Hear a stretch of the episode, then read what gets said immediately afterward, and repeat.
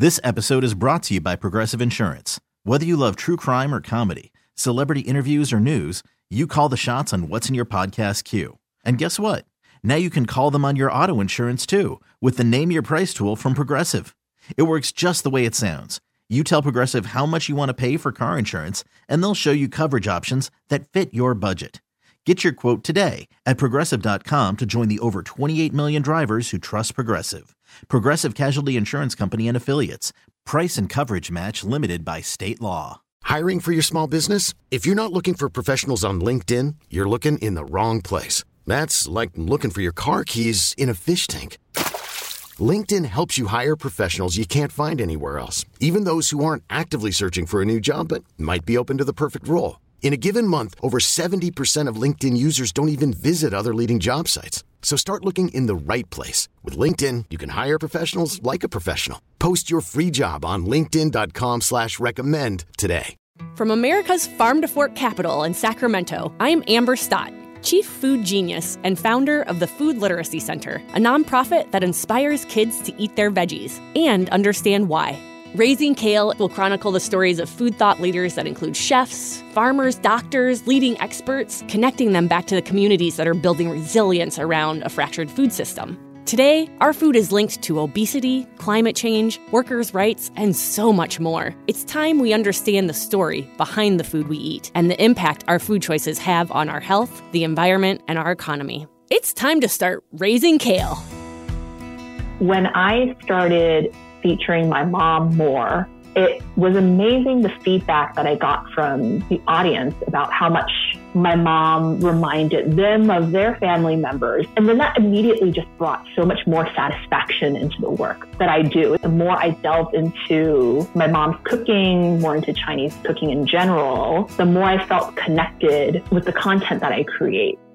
Two generations of Americans don't know how to cook. We have to look back to our grandmothers and mothers to learn the recipes we grew up eating.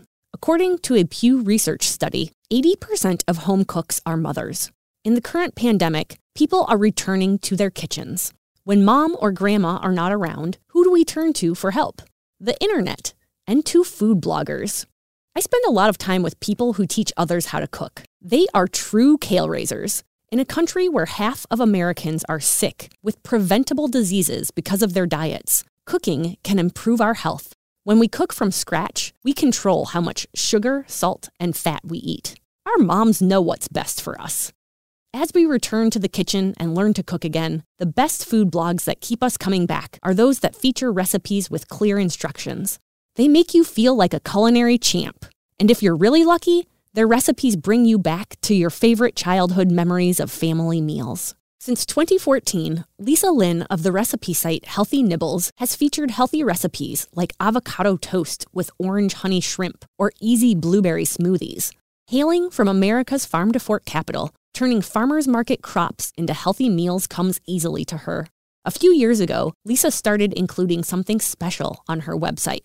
Her mom, some of Lisa's most popular recipes are classic Chinese dishes she's learned from her mother, like scallion pancakes. Lisa, welcome to Raising Kale. Thank you. It's so nice to be here. Yeah. I want to start by talking about your childhood because you know, your blog is so much about your mom and her food. And I want to just have you share some early memories in your kitchen of eating.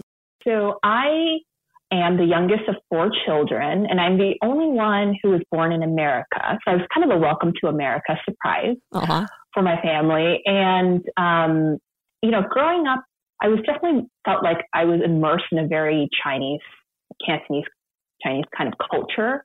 And some of my earliest memories, I do have vague memories of being able to use chopsticks for the first time as a kid. I can't tell you exactly how old I was, uh-huh. But I remember that being an accomplishment. I remember it being an accomplishment for me to be able to eat fish on bone. Uh-huh. Like that's like a big thing in Chinese culture.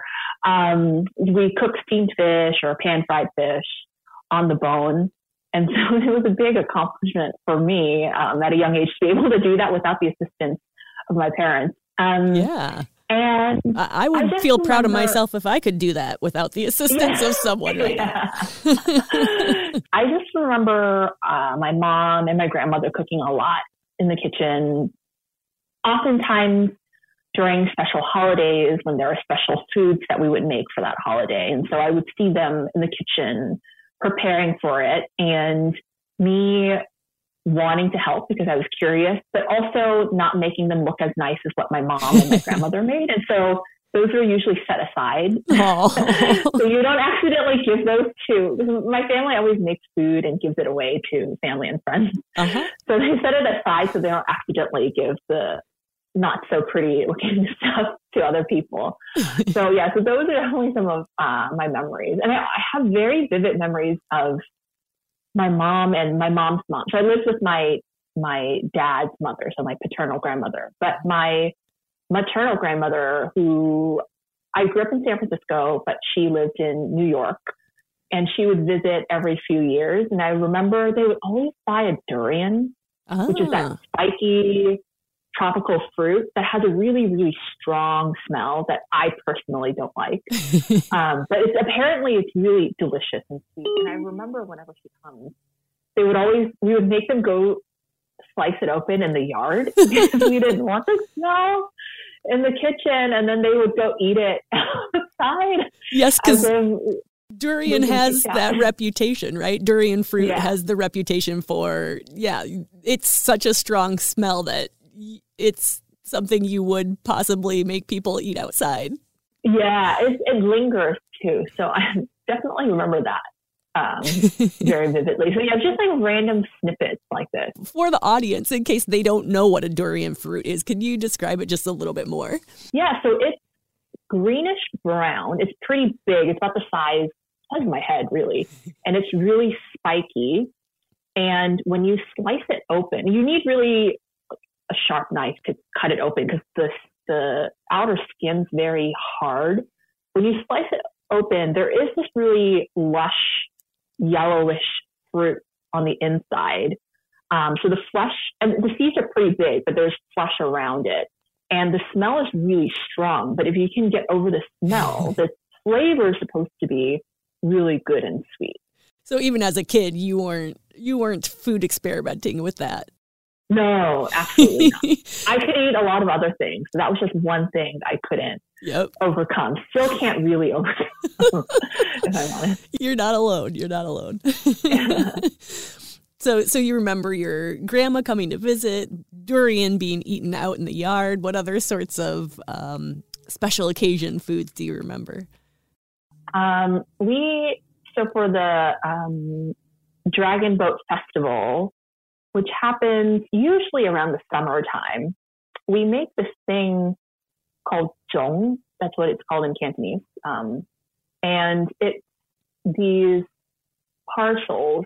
A lot of people call them Chinese tamales, which I don't really know how I feel about that. But the concept is very similar. You're using bamboo leaves to wrap sticky rice and filling, which often includes meat, pork, this, you know, varies across families, but my mom's has pork, Chinese sausage, an egg yolk, peanuts, mm. dried shrimp. Um, so, and then you wrap it um, very carefully. There is a lot of skill involved, and I definitely don't have much practice with it, mm-hmm. but it's a big ordeal, and it usually takes several days. Mm. Um, one day is dedicated to washing the leaves, prepping them so that because they usually sell them dried, and they're not pliable, right? They're not, you can't really easily bend them. So you want, you soak them, you wash them so that they're clean, and then you, bo- my mom boils them just so that, just to get rid of all the dirt and everything like that. And then the other day is dedicated to, um, to wrapping all of them and cooking them. And then you make a ton, and my mom always gives them away to other uh, relatives too. And yeah, and I just remember that being a big process. And I remember my my mom and my grandmother would sit on these really really short stools really low to the ground and they have all the ingredients piled everywhere on the kitchen floor and they're just sitting really low and just picking up little bits of everything and then wrapping it up Um, yeah, and it happens every year, and it's a really um, long process. So it definitely, I just remember that very vividly as well. Yeah, you have a lot of great memories. And um, do you remember at what point you got to start helping with the cooking? Well, so the, the thing, the zhong that I mentioned, I never got to help with that because I was just so, that was a very involved process. But in terms of cooking in general, I do remember starting to help when I was in high school. Because um, my mom, she had her day job, but she also liked to do alterations on the side for extra income. And because of that, she needed help cooking dinner. And so uh, it's, I'm not cooking the entire meal. I'm just putting rice in the rice cooker, making sure that's cooking, maybe stir fry some vegetables so that it relieves some of that burden off of her so she can maybe just cook one or two dishes. Um, so that's when I started cooking, and that's how I was able to cook for myself in college too. So that skill actually came in really, really useful, even though I complained all the time. I was in high school. so you, you weren't you you felt made to do it in high school and not uh, oh, drawn oh, to it. Absolutely, especially on weekdays when my TV time is really precious because I have to start doing homework. I definitely did not want to be cooking dinner. Yeah. Uh, in the evening. That's great. Uh, so you you grow up, um, you become a lawyer, in fact, um, mm. and then you decided pretty quickly that that wasn't the life for you. So like, and you started this food blog not long after. So so you know, kind of talk about that transition and how you found food when I was in college, I thought I wanted to go. I, I don't know why. I just, in my head, I just said that's what I'm going to do. I mean, it's partially uh, very common amongst Asian American families where you are, even if your parents don't really actively pressure you to go into a quote unquote respectable profession, mm. you still feel that kind of pressure indirectly. And so when I was in college, I was very interested. Sorry, this is going to be a little bit long winded explanation, but when I was in college, I was interested in studying history and political science. And my family just thought, why would you ever think to study that? But that's just sort of my passion and what I was good at. And so I justified it by saying, don't worry, I'm going to go to law school. And it doesn't matter what I study, but the writing, the analytical skill is going to transfer over. And so then I just kind of went along that path. And I, in my early 20s, I didn't really know what I was going to do. I just know that I knew that I really loved school. And so I wanted to keep going to school. Thinking law school was similar to undergraduate experience, which is not, it's not. um, but also not really 100% familiar with what lawyers do. I did mock trial, but that doesn't, is not the same as being an actual lawyer. Um, and so I did. So then I went to law school, did my family perceived as a very respectable type of trade to get into.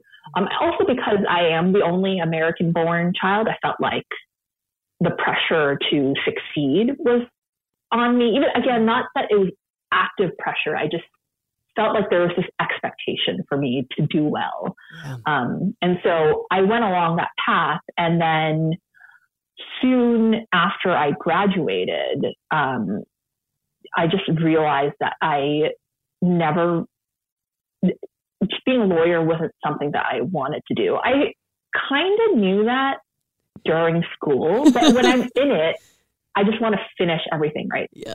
Finish school, get the license, and then you can decide what you want to do with all your credentials. And um, yeah, and I so when I moved back, I went to school in DC, and when I moved back to the Bay Area, I just it was a struggle to find a job also for me, also because I had moved. It's tricky when you move so far away from where you went to law school. Um, it is oftentimes tougher to find jobs because your professor's connections are usually all the way on the East Coast, so it was difficult. And at that time, when I was trying to find a job, I started just cooking from food blogs. Well, actually, I, I will say in law school, I did that as well. Mm-hmm. I cooked from, that's when I discovered food blogs being a thing. I remember Kalyn's Kitchen being one of the websites I used to cook from. Nice. Um, and I became obsessed with cooking from food blogs because what else was there for me to do? And my husband suddenly just said, Why don't you start your own food blog? You seem to enjoy this a lot, which sounded like a crazy thing to me because I am not, one, did not think I was a creative person. Mm. Two, I also felt embarrassed that, I was not using my law degree for a job and instead mm. starting a website talking about food. It just, um, I just didn't know. I didn't want people to find out, especially not my classmates, not my mentors in law school, to find out that's what I did. So I found healthy nibbles and bits because I was really into healthy food. Yeah. Um, and so I thought, well, this is a very, very generic name. No one will ever trace it back to me, and that's fine. This is just something that I will do to buy time. Um, but I didn't realize how much I would be so interested in running a food blog. I got really, I got really excited when 10 people visited my website. Nice. And that feeling made me want to produce more content so that uh-huh. more people can see it. And then within a few months, I just felt like this is what I want to do. Kind of similar to that feeling when you could um, eat the fish off the bone by yourself, right? Having followers, yeah. having, yeah. yeah, it's so satisfying to know that I did all of this and people are seeing it. Yep. And it was a feeling of accomplishment and very, and sort of joy in what I was doing that I hadn't experienced in quite a while. And so then I just had to talk to myself and ask, you know, what is it that you want to do? And I sort of realized that I noticed that um, throughout my academic life, if I'm really passionate about a subject, I know I will work really hard mm-hmm. and I, I improve and figure out a way to make things work and do well in it. And so I thought like, you know, like food blogging just seems to be something that I'm super interested in. And so early on, I had this faith that I would somehow figure it out and work really hard um, to make it work. And so now, seven years down the line, um, yeah, it has worked out for me.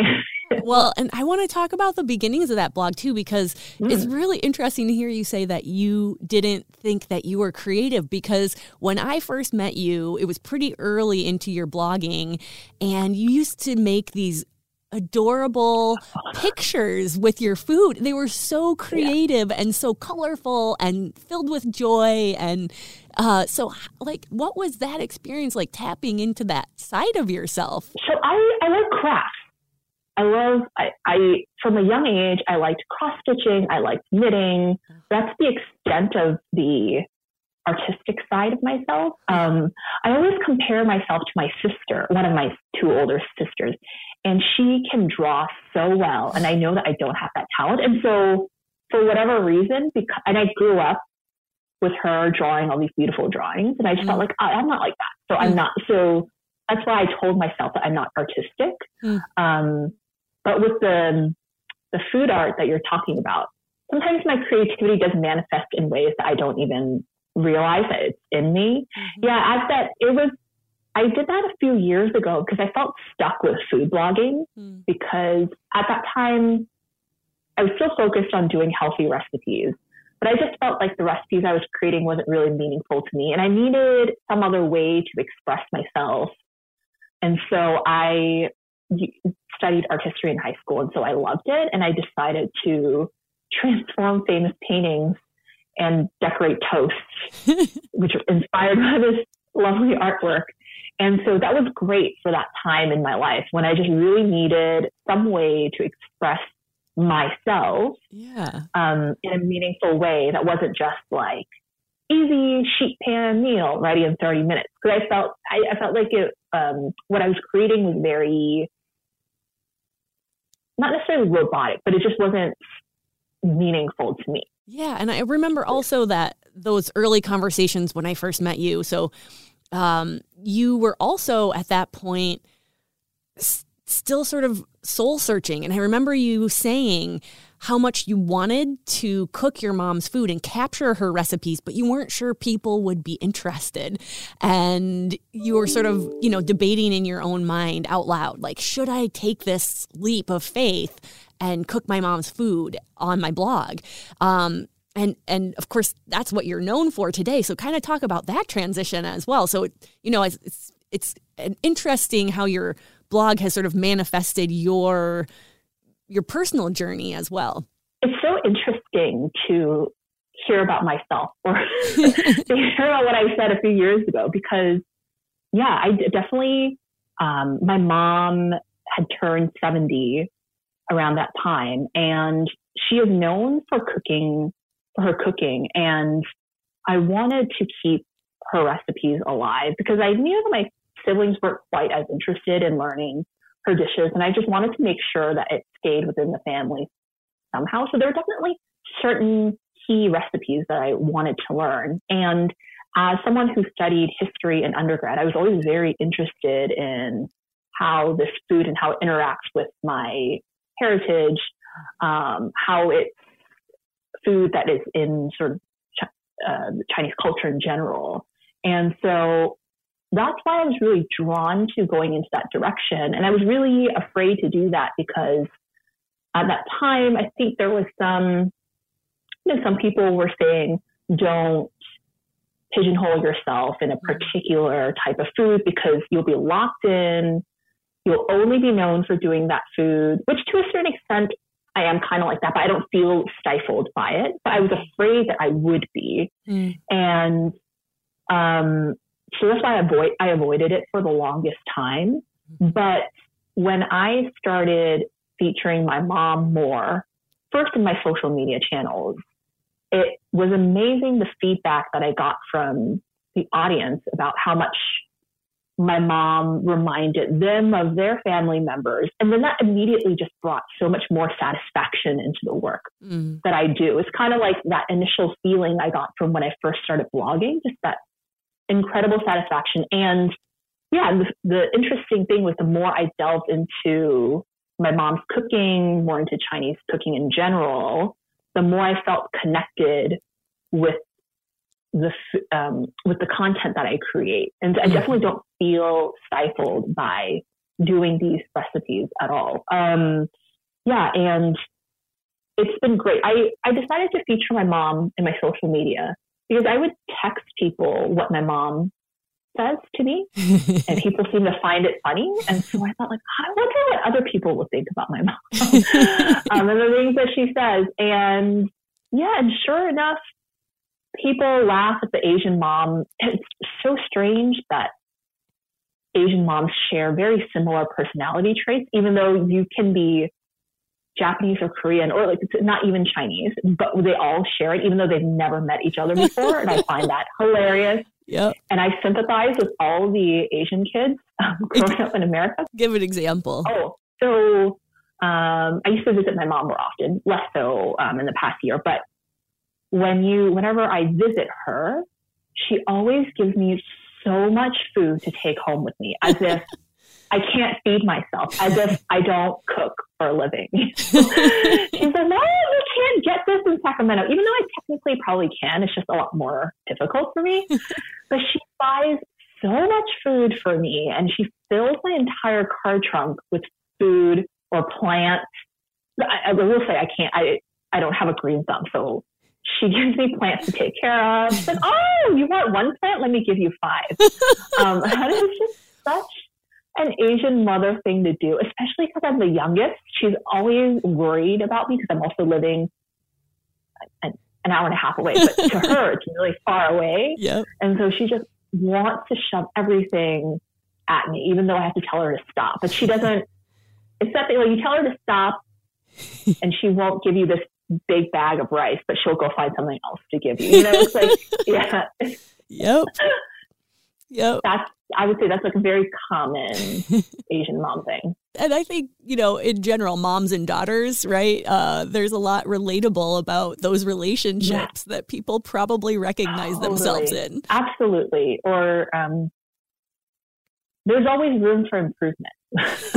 um, when I know what I do, there's always room for improvement, which is, you know, which I admit that is a true thing, but it's, I always can rely on my mom to tell me that there is room for improvement. Well, and, and there's definitely this, um, air of perfectionism and you have yeah. inherited that. I know. It's as I have gotten older, it scares me how much uh, I have inherited those traits from my mom. Um, yeah, it's it's part. You know, the I first of all, I don't think I'm perfect, but I strive to do the best that I can. Absolutely. However, in the process of striving, I think that's why I also produce content at a slower rate than a lot of people mm-hmm. because mm-hmm. I believe in making sure I can do the best that I can before I put it out there for someone, especially if the recipe is slightly complicated. So like barbecue pork buns, that one took me a really long time. But mm-hmm. also if the, let's say someone in my audience wants to devote a day to it, I just want to make sure their time is worthwhile. And so I do all the testing on my end, try to explain the recipe as much as I can so that you don't fail, so that you don't feel like you wasted an entire day trying to cook this dish. Absolutely. And this is having anything to show. I think a strength of your blog. And, you know, I, have cooked your recipes and I've taken one of your cooking classes, the the scallion pancakes. And I think that is so wonderful how you do test. I mean, you even had the temperature of the water that, you know, the warm water yeah. that we should use. And yeah. and and it was so um, following along with your recipes, I feel successful as a as a home cook who doesn't know these recipes. Um, I I am like, oh, this is working. you know, I can tell that I'm successful because you have these cues in there, like the temperature of the water, or the way something feels, mm-hmm. or the way it looks. Um, mm-hmm. Talk about that process and what that is like, sort of uh, not only creating your own recipes, but then also sort of documenting as your mom is cooking because she doesn't use yeah. a recipe. Yeah. A lot of that detail comes from, I think, two main things. One, my mom, when she explains her recipes, she's also very detailed and she's great at explaining why she's doing something. There are times when I wish she did a little bit more of it, but she's always telling me, well, I'm doing this because of that. And I then feel like I should also pass that information on to other people so that they succeed but also because before I started writing my own blog, I was also a follower of food blogs.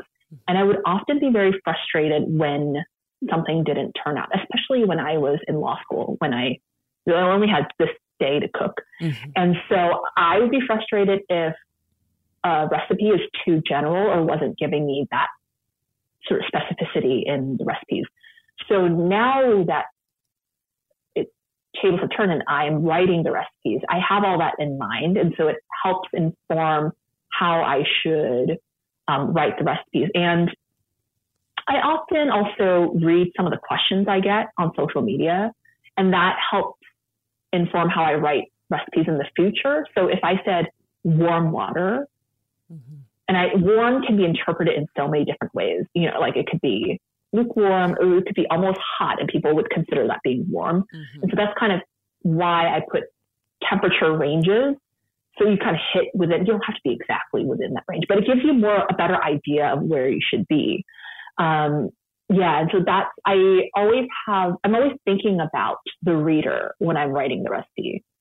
Can a word or some adjective have multiple interpretations? And oh, maybe I should explain it a little bit further. Mm-hmm. So, t- so talk about some of your favorite recipes on the site. Oh, I definitely, I really enjoy making scallion pancakes with tomio bean because I just enjoy eating it. It's really so simple. um, and people, whenever I teach the class, people really enjoy it, which is a great class to teach because the teacher feels satisfied that everyone is loving the food. um, so I really do like that a lot. I also really like my mom's flash fried green beans. I really like that too because another very simple dish, but it, you can make it on the weeknights. So basically you just take green beans, flash fry them, kind of shallow fry also, but fry them for a minute or two just to get the skin blistered. Mm. You take it out and then you saute some garlic and then put the green beans back in and season it. and it's just so simple, but it's also very delicious. Um, although I have a lot of complicated recipes on my site, sometimes the simpler ones are my favorite because you just are amazed how much flavor or how good something can taste, even though the ingredients list was only five, you know. So that's, I would say like those are definitely, I make a ton of dumplings too, but those are very time consuming and I enjoy them a lot. I like the process of folding because I liked origami as a kid, but I also know it's a very big time investment too. So I enjoy them, but sometimes the simpler ones are my favorite. Recipes. Yeah, and describe scallion pancakes for somebody that might not have eaten those. Mm. So the being is a um, there are different styles. The, the style I make, you make some dough and you roll out the dough into a very, very thin, thin layer. And then I like putting a little bit of oil in there and I saute some shallots because I like the sweetness of the shallots. Add some scallions and a little bit of seasoning and you roll up the dough into a long log and then you start curling up the dough into a coil. So you end up with like a snail shape and you roll that out and then you pan fry it. And once you pan fry it, golden brown, it's delicious because when you rip it open, mm. you get these really thin, flaky layers of the cong you bing. Um, so that's the style I really like. A lot of people have told me how it um, looks like um, paratha. I hope I'm pronouncing that because Indian um, bread also. Mm-hmm. It is paratha. Um, and but like the Shanghai style, I roll mine out pretty thin. The Shanghai style is more like compact, and this is a different style. Um, you know, different regions in China have their own interpretation of that dish, but yeah, it's just pan fried, crunchy goodness. Oh, it's it is really good, and my stomach is growling so much. I'm I'm craving those right now as you're describing it. um, and and what's maybe the thing you're most grateful for being able to cook with your mom? I'm grateful for the time that we get to spend together because, quite frankly, I don't know how else I would be connecting with my mom because I live. She's in San Francisco, Sacramento, and cooking with her has definitely brought us closer mother. I mean, she had me at a very late age when she was 40. And um, my mom, like a lot of Asians, are not really openly, we're not a hugging kind of family. And so I never really built that kind of relationship with my mom. I love her, but it's just, it's very common in Asian families where there's just that hugging aspect is not quite there, which is interesting because I hug my friends mm-hmm gladly all the time. Um, and so, and she was always working when I was young. So I never felt like um, I was super close with my mom, mm. but the cooking has definitely brought us together. It um, makes me appreciate all the time that she spent mm. make, cooking all this food for us, honing her skills over so many years. I also appreciate the time she still takes in her life to learn a new dish, then she'll teach me how to do it. So, um, it, and it just wouldn't have happened if I wasn't featuring her Aww. more often on my blog. That's amazing. I love it. Um, and and I also have been hearing this theme about food sharing, uh, about your you know your mom making food when you were little, and yours had to be set aside because she was sharing the most beautiful ones with neighbors or our family. Um, and now you're sharing these recipes through your blog. You know, talk about that theme a little bit. Food sharing is just really common in my family and my relatives or family friends in San Francisco. I don't know. I just think it's a big part of our culture is to make a lot of food and share them with other people because it brings families together, um, brings friends together. When you're visiting someone, you always bring food. That's just, it's just impolite to not bring something over to them. And so that's just been ingrained in me. And it's funny you mentioned this because I noticed that whenever friends would visit me, I would always if I didn't have time to cook for them, I would give them so much food. I would always ask, Are you hungry? Are you thirsty? It's just things I know to do when you're being a host. Mm-hmm. You always make your guests feel comfortable. And eating is the best way to make them feel comfortable. And so I just always have this mentality of wanting to share food because especially if it's food that you cooked, you've invested so much of your time in it and you're, it's a labor of love and you're giving it to your friends and family, hoping they'll enjoy it too. So it's definitely something I have embraced. And I didn't really realize, I didn't notice it being so much a part of like as much of my culture until someone else points it out. Yeah, yeah. That's really it's it's beautiful though, and um, your and your photography is stunning. Um, you know, you're you are so creative, and you also have that gift of of being able to hone in on the details, and those two combined just really make for uh, a great user experience when when folks are visiting your site for sure. Thanks. Yeah, it's so funny when people say I'm creative but I still don't think I am. It's, it's definitely that ingrained mentality if there's always room for improvement. And so I look at other people, I'm like, oh, those people are super creative and I'm not at their level. So I don't know if I'm really that creative at all. Is that a, yeah. a thing you feel like you you push yourself to be or, or does, does, it come I suppose so. I don't know. I, of course I push myself to try to be creative. I guess I more so push myself to try to explain the food that I'm cooking in the best way possible. Mm-hmm. And if that comes out as something creative, then that's just sort of a byproduct. But really, I'm here to teach. Uh-huh. I think that's most in the forefront of my mind is how do I teach you something, but in an engaging way mm-hmm. so you don't find what I'm doing boring. Kim is pointing out on your site, she found some purple noodles. They're gorgeous. Yeah. oh, that was a fun experiment with red cabbage. Oh, that would be a great thing you can do with your kids. Yeah. You buy, buy red cabbage and you put some vinegar in there and it changes the color of the water in fun ways. And if you just put rice, because rice noodles are white. Uh-huh. If you cook them in there, it dyes the food a certain color. It's super fun. It's beautiful. Yeah. It's like experiment. Yeah. Pastel purplish, yeah. pinkish. Yeah, yeah, yeah, yeah. it's stunning. Really gorgeous. Yeah. This podcast is about kale raising, uh, and I interview folks who are getting into good trouble using food as a tool. So, how do you consider yourself a kale raiser? I am a kale raiser because my food is a way to express my appreciation for my culture, my heritage, what my mom has done. And I think it has also been a vehicle for other people to appreciate their own family history too. Mm. Um, and I didn't expect any of this at all. Uh, but it, people tell me that's how they feel when they see my food. mm They are very appreciative um, that foods that they grew up with are being highlighted, especially because my family is from a specific region of China, and you don't really see many influencers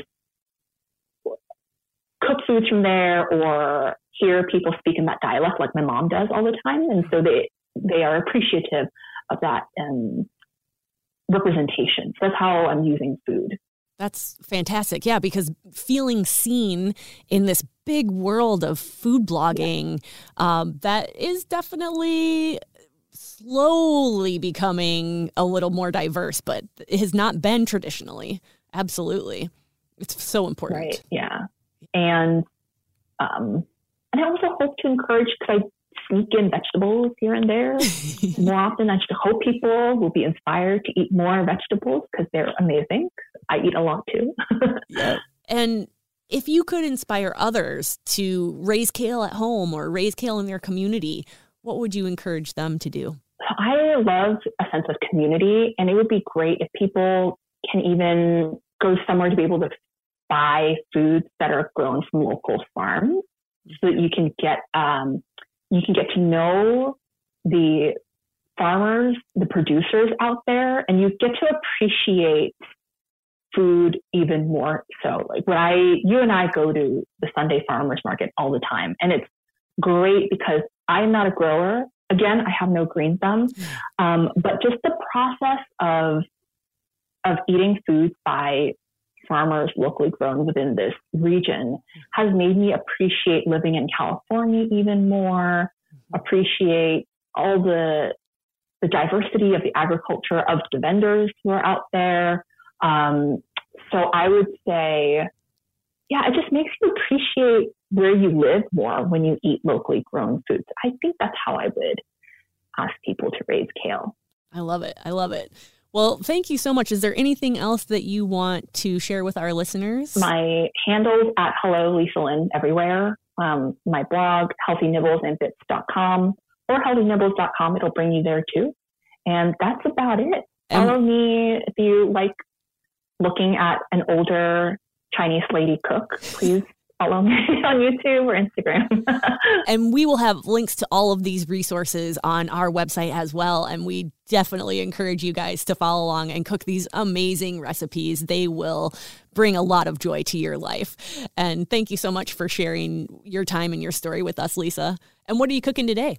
Today, I am, um, it's the Lantern Festival. So it's the end of Lunar New Year. Yep. Today, and I'm supposed to cook um, the, these rice dumplings that are circular. I made them. I had made a black sesame filling for them, so I have to go make them today, and we can eat a couple. I made some yesterday too, but I'm going to make more today. Nice. Well, enjoy the celebration, and and thanks again, Lisa. I look forward to talking to you soon. You're welcome. Thank you for joining this joyful conversation with Lisa. I love that she's capturing her mother's recipes and sharing them with us. You have got to try her scallion pancakes. I am addicted. If you like what you hear, please subscribe to our podcast and share it with your friends, and follow us on social media. Are you a kale raiser? We love discovering new stories of raising kale in communities across America. Share your story with us by texting KALE to 73389 or by visiting us at raisingkale.com. I hope you'll also check out my new book, Food Anatomy Activities for Kids. It's a science book where kids get to eat their experiments. They'll learn about plant science by growing a watermelon seed. They'll understand how leaveners work by baking in a mug. Find the book on Amazon now. Links are on our website. Tune in next week as we learn how food creates careers for people who were once considered unemployable. We'll hear from the co founder of an incredible job training program for the homeless and talk to one of the program's trainees about his new career as a vegan chef. Next time on Raising Kale.